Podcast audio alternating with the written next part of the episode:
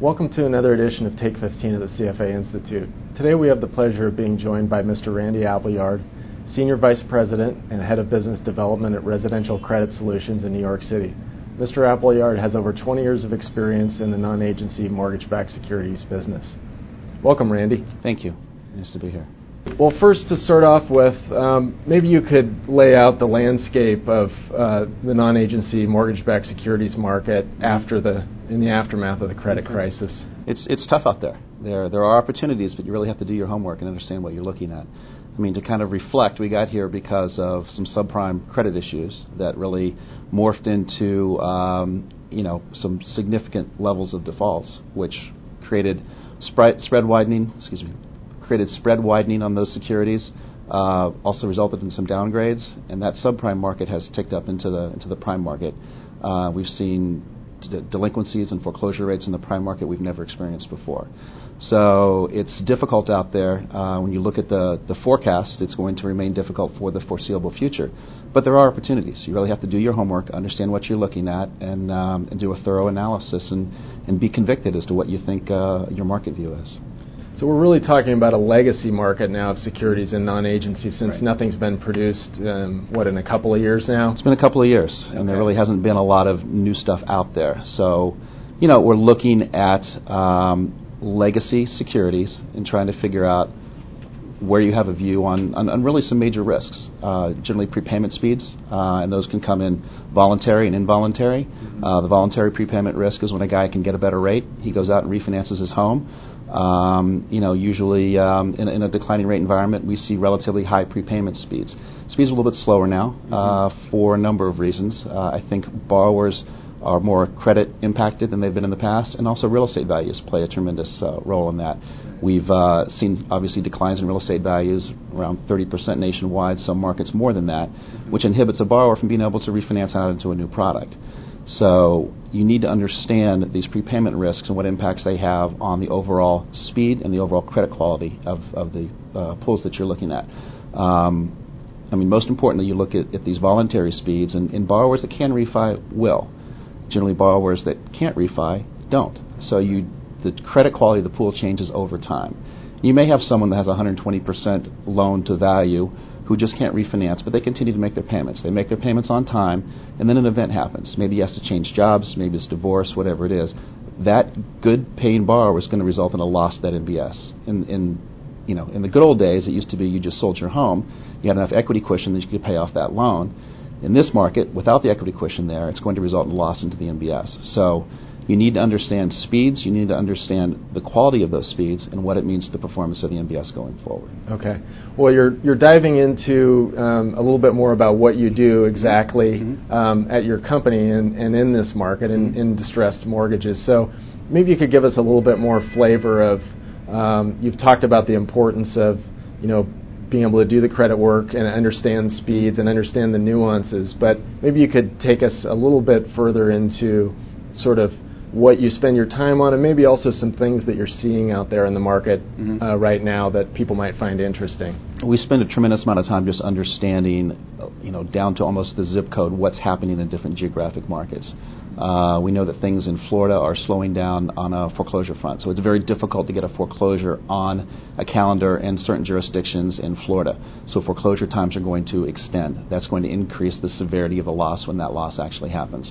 We're also seeing a lot of modification programs out there and other uh, innovations to try to keep borrowers in their homes.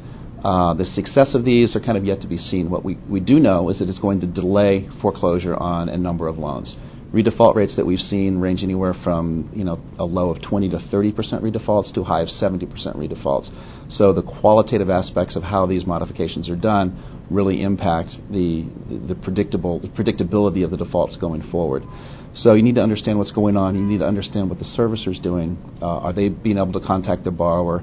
You hear these, you know, horrific stories that fifty to seventy percent of borrowers that are in foreclosure have never spoken to their servicer. Mm. I mean, that's that's unbelievable to me. But uh, you need to understand who who who are good quality servicers, who are getting in touch with their borrowers, who are doing the good modifications uh, that would have a lower propensity to default, and model all that back into your securities. And and you definitely come up with a view of preferred issuers, preferred underwriters, underwriters, preferred servicers, uh, just other things that you would feel more comfortable with, having studied and understanding what, what the trends are of those specific people that are touching touching the individual loans.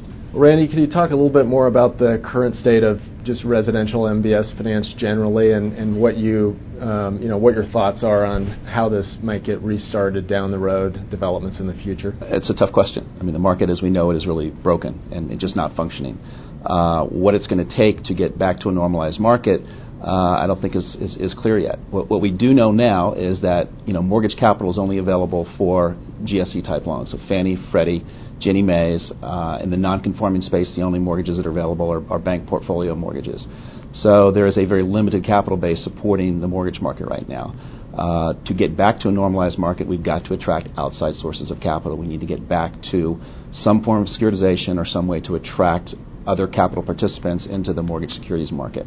Um, you know, it, it's difficult to say what the details of that are going to look like, but in, in broad brushes, I think what you could expect is very plain vanilla mortgage product. We're going to have, you know, fully amortizing, full doc loans, um, you know, most likely fixed rate, maybe a, a few uh, adjustable rate products in there, but we're not going to see NEGAM, we're not going to see interest only, we're not going to see products that don't have a significant track record of performance. Um, the other thing we're going to see is, is transparency. Uh, I think investors are going to want to do their own homework. So, you know, data tapes, individual borrower files, whatever it's going to take, those investors are going to come and delve into that level of detail to understand exactly what the credit profile and expected performance is going to be of that pool. Uh, I don't think anyone is going to be buying ratings like we've done in the past. I think rating agencies will, will have a role. But I think investors are going to have their own view of performance and their own view of where that credit risk should price on the on the scale. Uh, I also think we're going to see much more emphasis on origination and servicing quality than we've seen in the past. I think a lot of investors that uh, that have bought you know M B S in the past weren't quite sure who the originators were or what origination channel they came from.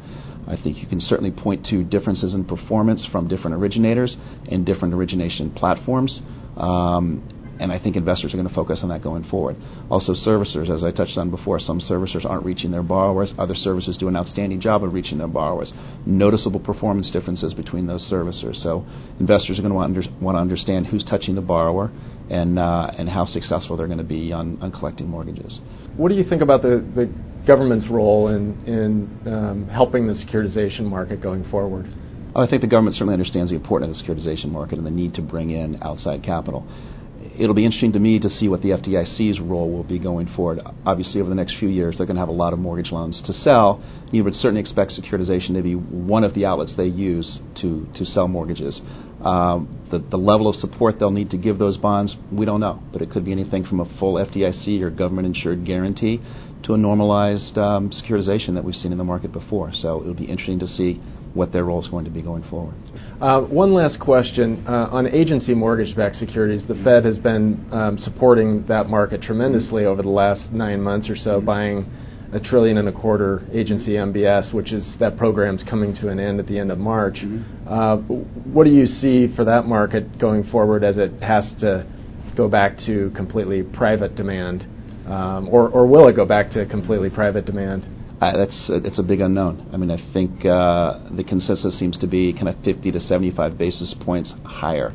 Uh, but certainly they've been... And yield spread. And yield spread, yes. Right. Certainly they've been artificially supporting the market through uh, a period when there's been very, very limited to, to no demand for the product. Demand has come back recently. There's been more people willing to buy uh, agency M B S. Um, I'm not sure it, it replaces the one point two five trillion dollars the government has put in.